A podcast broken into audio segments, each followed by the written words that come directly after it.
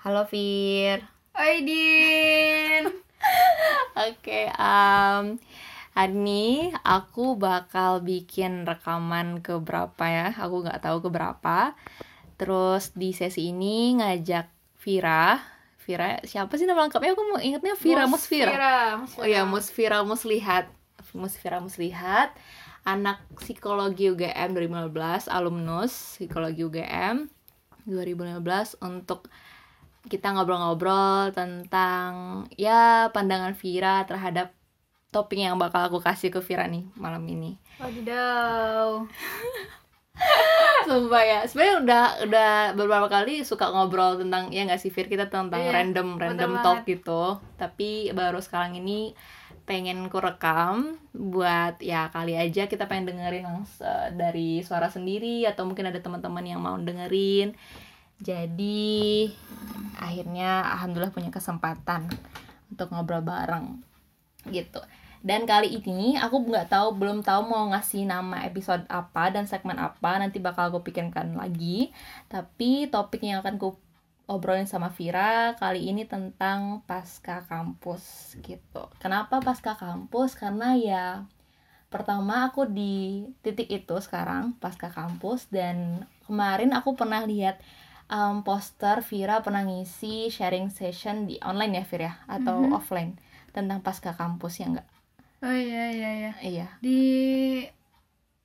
online. online. Online iya. Siapa online. tuh yang ngajak?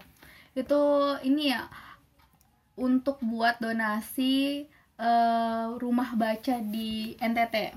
Oh, rumah baca di Berarti Hmm. waktu itu masih program dompet duafa. Iya, masih program dompet duafa. Oh, gitu. Dan akhirnya ya udah deh eh, ngajak Vira aja sebagai teman main juga, teman dari maba. Ya Allah, masih cupu-cupunya di maba. Cupu-cupunya dari BSE, terus teman-teman ya gitulah teman jalan, terus ngelihat Vira juga beberapa udah punya karya. Terus ini ini Hanes Hanes dari aku ya Vira, Hanes review mau ngomong Hanes review tapi kayak produk tapi ya gitu kayak aku suka aja ngobrol-ngobrol sama teman-teman di sekitar aku gitu um, nanya-nanya random talk terus juga deep talking gitu. Uh, termasuk tentang pasca kampus kayaknya Vira bisa lah untuk memberi pandangan dia tentang topik ini gitu. Jadi langsung aja tentang pasca kampus nih bakal ngomong apa. Pertama sih aku um, karena di setelah wisuda jadi aku mikir kayak hidup tuh banyak pilihan ya Fir ya. Jadi kayak em, kamu bebas milih apa pun nih setelah kamu wisuda. Kenapa aku baru sadar wisuda setelah wisuda baru sadar? Karena biasanya tuh kita aku pribadi sih merasa kita biasa terikut ngikut dengan sistem gitu. Kayak sekolah kita punya jadwalnya sendiri kita tinggal ngikutin masuk jam segini pulang jam segini gitu. Terus kuliah juga gitu. Dan pas udah selesai nih kuliah wah what to do next nih? Dan aku merasa kayak aku baru nge-planning hidup tuh ya satu tahun terakhir kuliah. Jadi which is itu udah satu tahun di lima empat empat tahun setengah ya aku baru tamat. Nah aku baru nge-planning hidup tuh ya di semester akhir-akhir semester 10 9 aku baru semester 9 baru wisuda gitu. Dan aku merasa kayaknya aku butuh pandangan orang lain nih tentang gimana sih dia ngelihat kehidupan pasca kampus gitu. Menurutmu nih Fir dan aku juga suka ngobrol-ngobrol sama orang lain setelah ngampus setelah wisuda setelah S1 em, kamu mandangnya itu gimana sih bagimu gimana sih pilihan setelah pasca kampus A1 ini sarjana satu nih Hmm, jadi kan kalau S1 nih, apa pun yang ada di depan kita adalah ketidakpastian. Mm-mm. Semuanya tidak pasti. Tapi sebenarnya aku tuh udah diajarin sejak SD malahan. SD eh, Mhm. orang tua itu eh, datang antar ke dua SD dan disuruh memilih SDA sama STB. Aku pilih SDA misalnya. SMP pun juga. SMP orang tua itu eh, benar-benar untuk bebasin pilih di mana aja. SMP A SMP B. Oke nggak apa-apa kamu pilih SMP B misalnya. Karena banyak pandangan.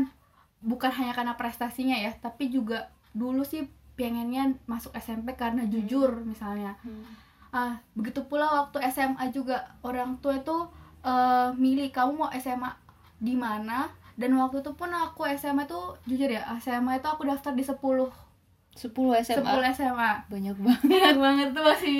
Dia kan sekarang nggak udah nggak bisa ya. Heeh. tapi aku daftar ke MAN ke SMK di SMA Oh, semua tuh wow. hampir 10 lah kurang lebih. Oke oke. Nah, aku daftar ke 10 dan aku diterima satu jalur undangan. Kenapa aku pilih SMA? Mm-mm. Karena dulu tuh aku punya mindset, bahkan aku sebelum masuk SMA, aku punya mindset habis SMA aku harus kuliah. Hmm, oke. Kenapa aku harus kuliah? Karena waktu SMP aku pernah ikut lomba dan ini semuanya kenapa bisa kayak gini?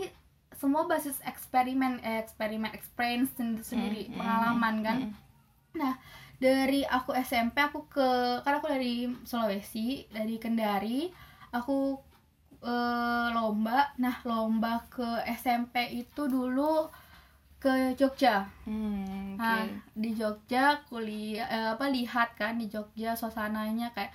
Dari situ aku pengen pilih sekolah yang bisa menghantarkan aku kuliah di Jogja. Hmm, nah. Dapatlah ini SMA yang kamu yang kemarin ini yang kemarin tuh. Hmm. Nah, begitu pula juga waktu di kuliah ini.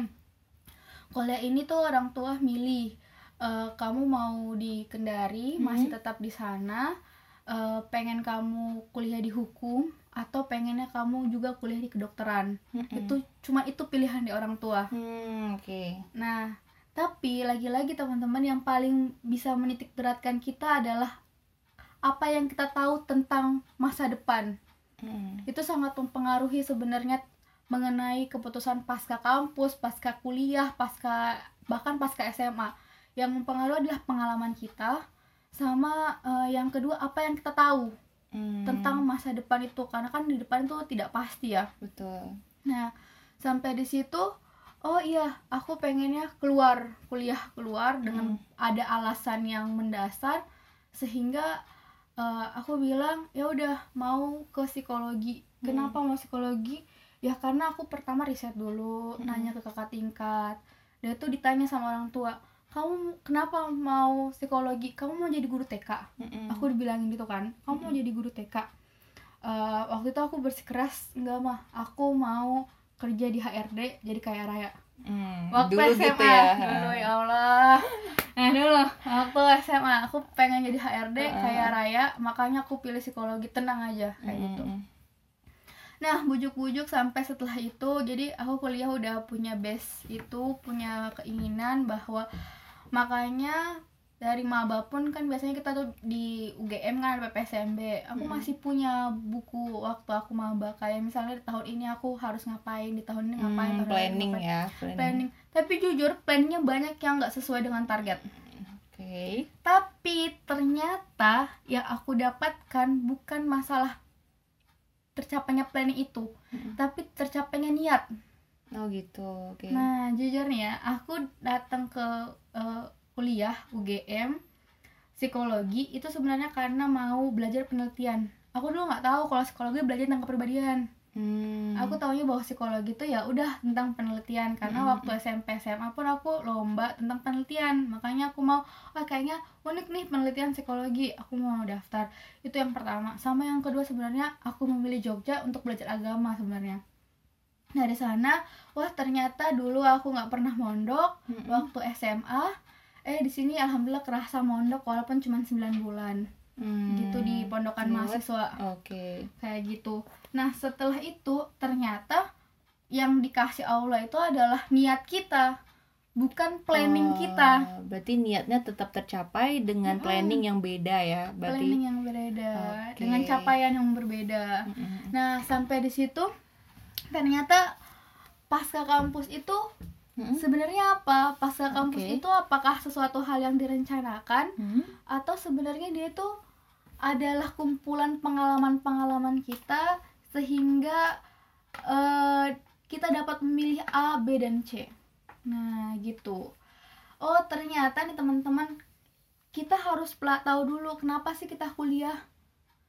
Eh, waktu itu pernah ditanya nih waktu dosen Hmm. dosen terkenal juga sih di psikologi eh, dosen organisasi Mm-mm. nanya kalian itu apa bedanya dengan orang-orang yang kuliah sama orang-orang yang nggak kuliah Hmm. apa tuh beda beda kalau apakah uh, celutuk ti orang-orang nih Hmm. ah kayak kami lebih punya pengalaman pak gini gini gini kebanyakan orang milihnya karena pengalaman Hmm. tapi ternyata kata bapaknya kalian tuh nggak punya pengalaman Hmm, kalian gitu? itu Hmm. punya daya berpikir struktur Hmm, orang-orang atau kuliah nih sistematis ya Hmm, oke. kayak gitu nah sampai di situ ketahui bahwa adalah orang-orang yang kuliah itu punya daya berpikir struktur dan sistematis Hmm. Nah, setelah itu apa fungsi daya berpikir kritis ini, Eh, baik daya berpikir sistematis ini? Apakah untuk nyari uang doang? Mm-mm. Apakah hanya untuk biar prestis aja hidup Oh, ini? Nah, itu yang harus dimaknai nih setelah pasca kampus. Setelah itu aku nerawang-nerawang lagi, oh ternyata pasca kampus itu adalah kamu mencapai sebuah niat yang kamu inginkan Hmm. tentukan dulu niatnya untuk Mm-mm. apa Mm-mm. apakah niatnya itu untuk diri kamu sendiri Mhm. untuk orang lain atau untuk kedua-duanya Hmm, Oke. nah itu bisa disimpulkan dengan pengalaman-pengalaman dan apa yang kamu ketahui. Nah mungkin lebih lanjut kita akan sharing di bagian situ apa sih sharing-sharing tentang pengalaman dan ingin diketahuinya tentang apa aja. Mm-mm. Oke, berarti eh, cukup panjang lebar ya dari pertanyaan satu. Pandangan Vira tentang eh, gimana tentang pasca kampus mulai dari kehidupan pasca kampus itu adalah sesuatu yang nggak pasti sebenarnya apa pun yang ada di dunia ini terus juga banyak pilihan yang bisa kita pilih dan beruntungnya kamu kayaknya kamu termasuk beruntung kenapa aku bilang gitu karena dari sekolah udah diajarkan untuk nih pilihan silahkan dipilih gitu kan. Ada beberapa yang kamu harus ini kamu harus ini dan kita harus ikut dikte orang tua kan. Ada juga tuh beberapa yang begitu pola asuhnya. Dan yang aku lihat adalah bagusnya di orang tua kamu kamu diberi kesempatan untuk memilih gitu kan. Em, dan itu berarti kan membantu kamu banget dong pastinya untuk kayak di zaman kuliah kamu harus mandiri karena kamu udah terbiasa milih ya membantu kamu nggak sih Fir maksudnya dalam mengambil keputusan aku yakin Tuhan itu ngasih sesuai porsi Oke. Kenapa orang tuaku nggak sedikte itu karena orang tuaku single mother. Hmm, oke Nah, jadi eh, single parents Mm-mm. orang tuaku. Jadi dia lebih punya dia punya banyak kerjaan yang banyak Mm-mm. sehingga membuka aku untuk memilih sendiri. oke oke Nah, jadi aku yakin Allah itu udah memporsir Kasih. kita sesuai Mm-mm. dengan Porsir kita.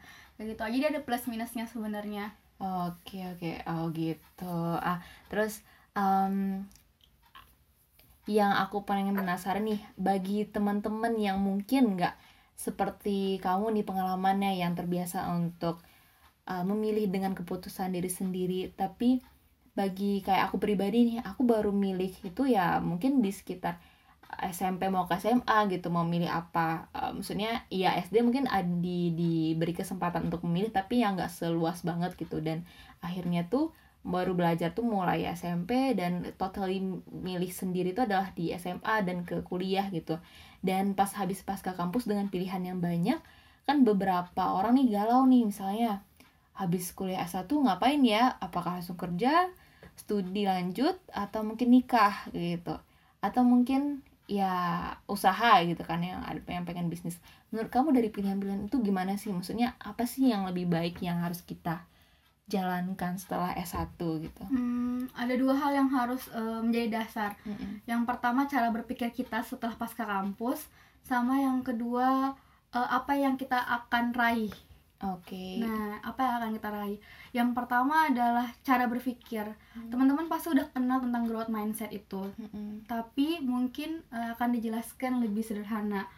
Jadi ketika pasca kampus yang sangat tidak pasti ini, jangan berpikir kayak titik oke berpikir titik eh, maka A jadi B itu jangan sampai berpikir seperti itu tapi berpikirlah seperti eh, ini obat nyamuk obat nyamuk yang melingkar Hmm, dia tuh mm-mm. dari luar Hmm, terus berputar berputar ke dalam nah itulah growth mindset jadi kita fokusnya bukan ke satu titik tapi perjalanan ke titik itu hmm. Nah, itu cara berpikir yang harus dilakukan. Kenapa? Mm-mm. Kalau kita nggak kayak gitu, karena kalau kita berpikir titik aja, sebelum kita mencapai ke titik itu, kita udah stres duluan. Oke nggak kecapai itu stres gitu ya? Iya, Hmm. ah gue pengen eh, S2, eh Mm-mm. ternyata bujuk-bujuk. Beasiswanya nggak. ada. Ah, terus gimana tuh? Bujuk-bujuk. Eh ternyata eh, persyaratannya belum ada nggak ada Hmm. rekomendasi dari dosen atau Hmm. apa.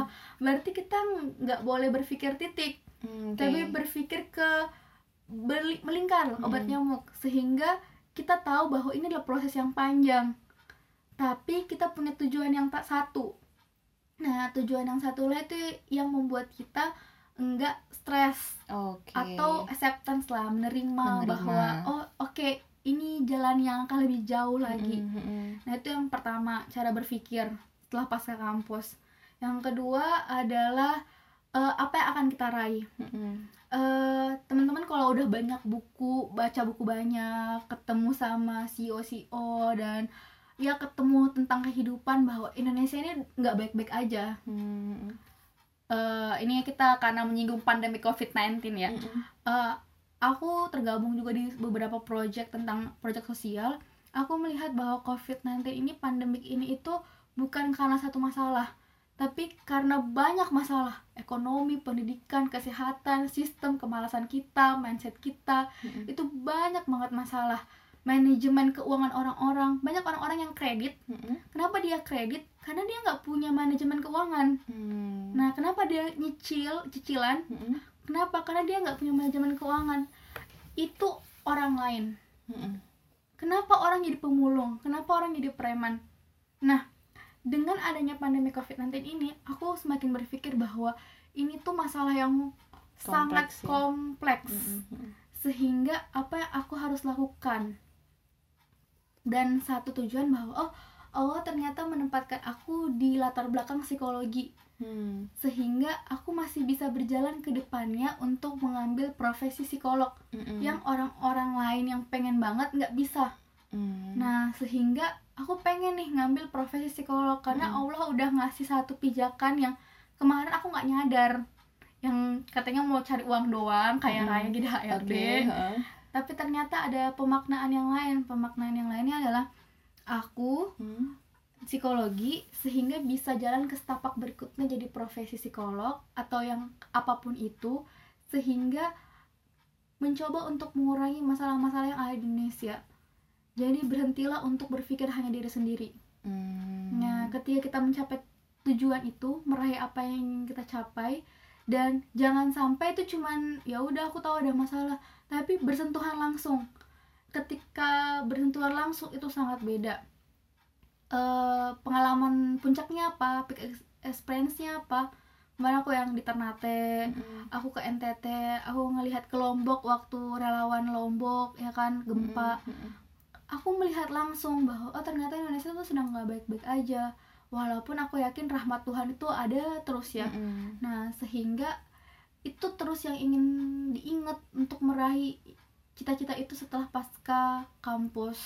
Nah itu sih dua yang menurut aku mendasar setelah pasca kampus. Hmm, oke, berarti dua itu adalah yang pertama memang penting ya berarti ya Fir, Maksudnya kita tahu tujuan kita eh, sehingga pas pasca kampus kita nggak nggak bingung nih apa langkah apa yang kita harus ambil setelah itu. Dan juga yang tadi aku simpulkan adalah ya berarti berhenti untuk berpikir kalau tujuan itu adalah suatu titik yang harus dicapai. Tapi ya Mhm. proses berarti ya. Ya hidup tuh proses dan bukan hanya isinya pencapaian pencapaian aja gitu ya. Hmm, hmm, oke. tapi kita tahu titiknya. Oke kalau gitu nah yang aku tanyakan nih gimana dengan em, bagi beberapa yang yang nggak tahu tujuan gitu. Misalnya ya udahlah hidup ya habis kuliah satu apa paling kerja gitu getting job dari company misalnya gitu. Terus nikah punya anak udah gitu kelar gitu kan. Maksudnya emang emang masalahkah ketika kita tidak tahu tujuan? Maksudku aku tahu kita juga bisa hidup dengan ya hidup mengalir saja seperti orang-orang bilang gitu kan. Nah menurutmu gimana dengan statement yang gitu? Itu penyakit sih Hmm, gimana tuh? Kenapa? Tapi walaupun memang kita sebagai manusia ini kadang-kadang lupa kadang-kadang ingat tapi itu penyakit banget. Karena eh, itu berarti kita belum tahu bahwa tujuan hidup kita sebagai manusia bukan sebagai batu. Hmm, Allah kan menciptakan kita sebagai manusia bukan sebagai batu. Mungkin banyak orang-orang yang udah tahu tujuan mm, manusia di Alkitab ataupun di Al-Quran misalnya. Udah orang-orang udah pada tahu tapi pemaknaan itu yang belum diketahui bahwa kalau kita nggak tahu tujuan kita setelah hidup ini mau ke mana? Mm-mm. nah ini yang bahaya. Kalau di agama aku nih setelah kita hidup adalah di akhirat. Akhirat, mm. di kita pilih surga dan neraka. Tapi surga dan neraka itu bukan hanya reward punishment bukan. Tapi pemaknaan bahwa aku diciptakan oleh Tuhan yang sangat luar biasa maha baiknya maha perkasanya maha bijaksananya. Sehingga aku harus mendeklarasikan bahwa tujuan hidup aku adalah berbuat baik bersungguh-sungguh mencari ilmu dan tujuan-tujuan lainnya sehingga dengan cara apa pun kamu kuliah di antropologi, kamu kuliah di sejarah, kamu kuliah di kedokteran, kamu bahkan kuliah seni, kamu tahu mindset kamu adalah untuk mencapai apa yang diinginkan Tuhan gitu loh. Hmm, Tuhan oke. kan inginnya kamu bukan hanya berbuat baik ya, berbuat baik kan abstrak banget ya. Mm-mm. Tuhan itu menginginkan kamu menciptakan banyak orang yang taat pada Tuhan. Hmm. Nah, jadi sebenarnya eh, kalau yang dalam agama kita kan ada tuh yang eh, hilafah. Mm-mm. Satu yang apa lagi nih? Apa ya Ibadah. oh iya oke Eh, ibadah Hilafah sama ibadah. Tapi sebenarnya output hilafah sama ibadah ini apa? Outputnya adalah menciptakan banyak orang-orang cerdas. Hmm. Kalau menciptakan terlalu sombong lah. Atau berusaha untuk menghasilkan orang-orang yang cerdas, taat Hmm. beribadah Hmm. dan lain sebagainya. Itu kan tujuan sebenarnya dengan cara apa pun itu. Mm-mm. Dengan cara kamu menjadi psikolog yang profesional, dengan kamu menjadi dokter yang profesional, dengan kamu menjadi CEO yang leader, leadershipnya bagus, dengan cara apa pun itu. Sehingga kalau kita tahu itu, pasti statement yang tadi tuh tentang Mm-mm. mengalir aja Mm-mm. itu tidak akan kita pakai. nggak cocok ya nggak Nggak kita cocok. terima Uh-uh, Hmm. Kalau di buku Muda Mendunia, Mm-mm. eh, buku Dr. Gamal itu bilangnya bahwa jangan hidup kayak air yang mengalir ke bawah aja. Hmm. Dia selalu mengalir mengalir kalau mengalir pasti ke bawah. Hmm. Nah, kalau menga- kalau ke atas itu bukan mengalir namanya dipompa dan dipompanya itu bukan karena dirinya sendiri tapi karena orang lain. Mm-mm. Nah, jangan sampai seperti itu. Nah, jadi kalau teman-teman masih gitu, ya nggak apa-apa teman-teman itu bukan dosa, bukan dosa kalau kalian belum punya tujuan. Tapi dosa kalau kalian nggak mencari tujuan. Oke beda ya Beda. nggak tahu sama kita tahu tapi kita nggak nyari tahu gitu. Iya. Hmm. Kalau penyari tahu nanti tambah tinggi lagi tuh. Oh, Iya. ternyata tahu. Wah, gila. Kalau tahu berarti aku harus berusaha tinggi nih. Mm-mm. Berusaha lebih banyak lagi. Ya nggak apa-apa, nikmati kelelahan itu. Walaupun memang Heeh. tidak semudah yang aku bilang sekarang, Iya. banyak cobaannya. nggak cuma cuap-cuap Eh, tapi ada satu kaidah yang aku paling seneng dan kadang-kadang aku lupa. Tapi kalau ngomong kayak gini ya, Allah itu Tuhan itu melihat ibadah kita tuh sekecil biji gitu loh, biji zahro, biji yang kecil banget. Mm-mm. Tapi dosa pun kayak gitu. Nah, dan Oh, oke. Itu bukan hanya perbuatan kita ngasih orang sedekah, tapi juga amalan hati kita. Mm-mm. Nah, jadi am, kalau kita nggak berinteraksi, kita nggak berperilaku, kita nggak komunikasi, maka nggak muncul amalan hati itu. Padahal amalan hatilah yang paling penting. Bahwa amalan hati bahwa saya memasrahkan urusan saya ke Allah. Misalnya ngerjain tesis, skripsi, tesis, skripsi, disertasi, pasti ada satu titik kita kayak, "Ih, wah ternyata gue bodoh. Nah, itu amalan hati. Kalau dia nggak lanjut S2, S3, nggak muncul pemikiran itu. Ya nggak apa-apa, jadi nikmatin aja. Sama kedua sih, Mm. kalau punya punya pemikiran seperti itu ya, pemikiran yang nggak punya tujuan, Mm-mm. selain mencari tujuan, Mm. cari teman pelengkap juga sih sebenarnya. teman pelengkap apa itu mal berat berat berat berat. teman pelengkap ini maksudnya teman hidup ya apa Ya gimana bisa jadi. apa teman-teman ya teman-teman inilah kita kita gitu Eh, dua-duanya sih, Oh, dua-duanya. Karena aku pernah silaturahmi juga kan. Itu waktu aku tahun ketiga kuliah silaturahmi ke salah satu dosen. Mm-mm. Ditanyalah, "Eh, Bu, kami lulusan psikologi, saat psikologi kan mau ngapain?" Mm-mm. Ibunya bilang, "Eh, kalian harus nikah." Oh, waduh ujuk-ujuk dibilang nikah Iya. kenapa tuh Nah, kayak gitu. Aku tuh memaknai banget ya. Dan sampai di poin ini oh iya ternyata menikah itu bukan hanya lo memproduksi anak bukan. Bukan produksi baik gitu kan ya. bukan coy. Jangan sepijik itu. tapi ternyata lebih dari itu ya. Lebih dari mungkin itu. next section kita bisa ngobrol-ngobrol. oke oke. Oke berarti yang aku nangkap adalah kalau dari Vira sendiri ternyata penting banget tujuan hidup itu ada karena ya karena setelah hidup masih ada kehidupan lagi ya kalau dari Iya. keyakinan kamu. Betul makanya itu yang harus kita per- eh, pikirkan lagi kalau memang hidup belum punya tujuan gitu. Nah pertanyaan adalah cara menemukan tujuan hidup Fir. Maksudku mungkin ada orang yang oke kayak kamu ambil konsep Islam gitu kan berarti um, bagi mereka yang atau bagi teman-teman kita yang dengerin ternyata eh, ya bukan itu pandangan dia gitu tapi dia pengen tetap nyari tujuan hidup dan hmm, masih stuck di caranya gimana untuk nyari tujuan hidup gitu? Menurutmu gimana? Ada nggak kamu punya tips-tips untuk pertanyaan yang kayak gitu? Kalau klisenya kan ini ya cari tahu. Weh itu Mm-mm. klise banget itu. Kalau jawabannya cari tahu kan nggak tahu cari tahunya di mana. Hmm, cari taunya gimana juga nggak tahu nih. Heeh, cari tahunya gimana. Yang paling pertama adalah kosongkan hati tapi tajamkan pikiran. Waduh. abstrak banget. Gimana Emang dah? abstrak banget dah. kosongkan hati tajamkan pikiran Heeh.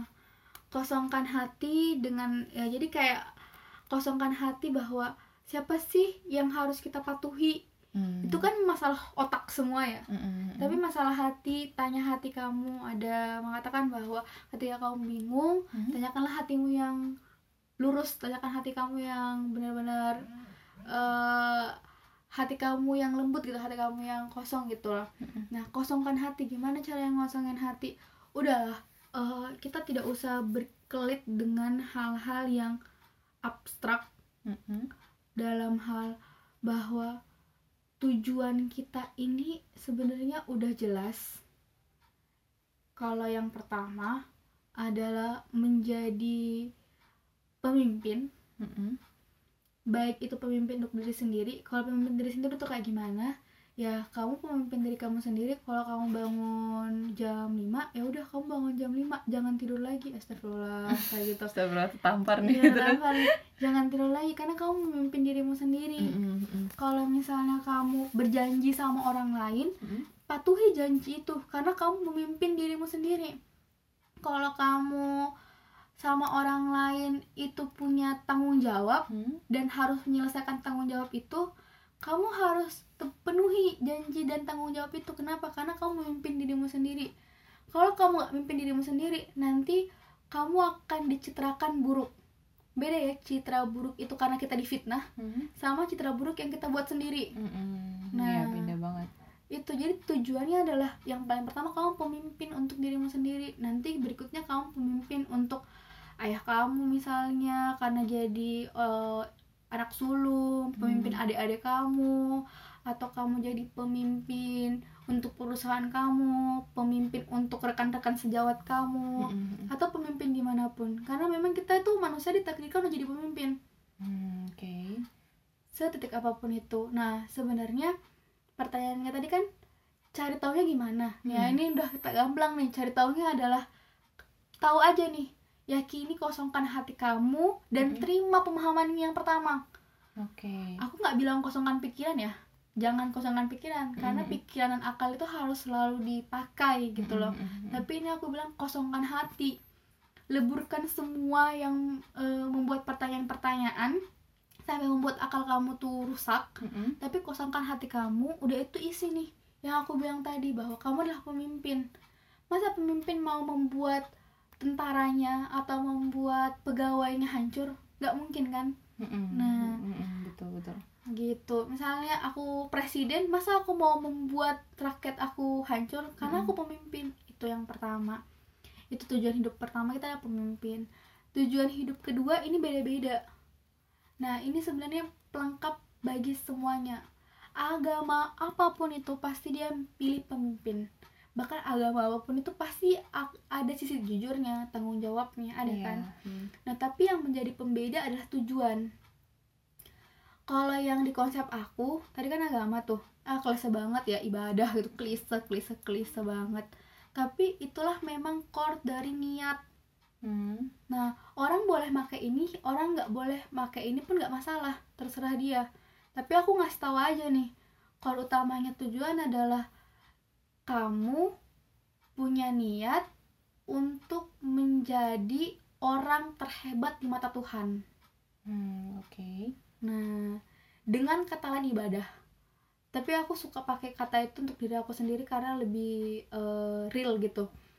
Kamu mau menjadikan dirimu sebagai orang yang terhebat di mata Tuhan. Mm-mm. Kalau Tuhan melihat kamu menjadi orang yang berprestasi dan dermawan, kamu dilihat hebat sama Tuhan, itu bisa. Tapi kamu juga bisa menjadi berprestasi dan dermawan, tapi Allah juga nggak suka, itu bisa. Mm-mm. Betul. Nah, itu bisa dua-duanya. Jadi ternyata kamu juga bisa jadi seorang pencuri, Mm-mm. tapi ternyata Allah itu lebih suka ke kamu. Kamu juga bisa jadi pelacur misalnya, Mm. tapi Tuhan itu lebih suka lihat kamu ternyata. Mm-mm. Kenapa? Karena itu adalah semua amalan hati. Amalan hati itu apa? Amalan benar-benar memasrahkan diri ke Tuhan. Nah, jadi semua kegiatan kita lah yang ke arah sana. Nah, di poin kedua ini teman-teman bisa make, teman-teman nggak bisa make pun terserah. Aku mengkelirkan di situ, tapi insya Allah dengan kedua ini Mm-mm. itu melengkapi hidup sebenarnya. Mm-mm. Oke. Nah, tapi yang pertama itu dan semua agama bisa make yaitu kamu pemimpin. Mm-mm. Jangan diri buat diri kamu nih Mm-mm. hancur dengan rokok walaupun kamu udah tahu pengetahuan A, B, dan C. Mm-mm. Nah, itu contoh ya, contoh kasus. Kenapa? Karena kita nggak benar-benar jadi pemimpin untuk diri kita. Aku tertampar sih dengan apa yang aku omongin sekarang. Malah jadi nasihat untuk diri sendiri Iya, ya, Fir ya. Oke, berarti uh, kalau menurut kamu tadi tuh cara kita untuk untuk dapetin tujuan hidup kita adalah dari kamu dua ya. Yang Mm-mm. pertama kosongkan hati, terus pertajam pikiran kamu. Berarti lebih banyak apa ya? Kontemplasi lagi ya, Fir ya. Iya, betul. Asking to ourselves, terus ya sebenarnya hidup ini sampai mana, apa yang kamu cari dan harus kamu harus tahu kalau kita ada pemimpin dari kita sendiri.